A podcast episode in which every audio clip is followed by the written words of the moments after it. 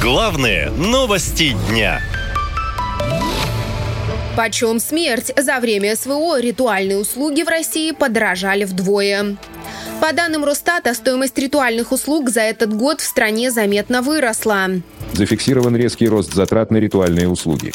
Кабардино-Балкарская республика показала рост на 88% в сравнении с прошлым годом, Ингушетия плюс 30%, Дагестан, Северная Осетия, Чечня, Тува по 25%, Томская область 26%, Курганская 23%, Пермский край плюс 21%.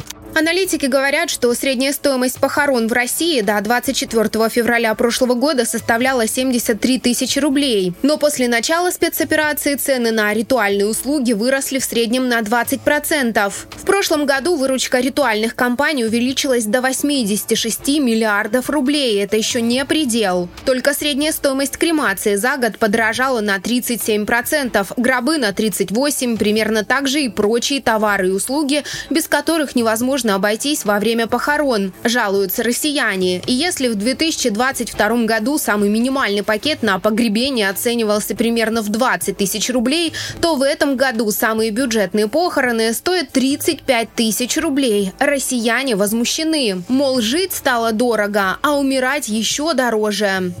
По минимуму, мне кажется, если похоронить на 1035, по минимуму. Как я к этому отрицательно отношусь. Потому что что, на, на горе деньги заработать. Брата охраняют, да. Мне столько нащелкали, слушайте, где их возьму? Я вот дала предоплату, да, сейчас вот и пособие получила еще на 2 300. Я год назад хранила мужа, мне потребовалось 80 тысяч. Ведущий преподаватель Центра подготовки кадров для похоронных служб Михаил Лимонат отмечает, что ритуальный рынок всегда был самым криминальным и бесконтрольным. Государство бросило эту отрасль в лоно нерегулируемого рынка. Вы бы знали, там войны не хуже Дикого Запада, а деньги крутятся колоссальные. Ясно, что подорожание частично можно объяснить ростом затрат на энергоресурсы и материалы. Но это только малая доля. Как говорится, кому война, кому мать родная. Правда, тут же эксперт добавляет, что на рост цен ритуальных услуг повлияли и западные санкции. К примеру, проблема с камнем для изготовления памятников. У нас своего материала хорошего практически нет. Его возят из Китая, то есть затраты на доставку и обработку резко возрастают. Составляющие элементы взлетели в цене и в сумме тоже дают рост затрат.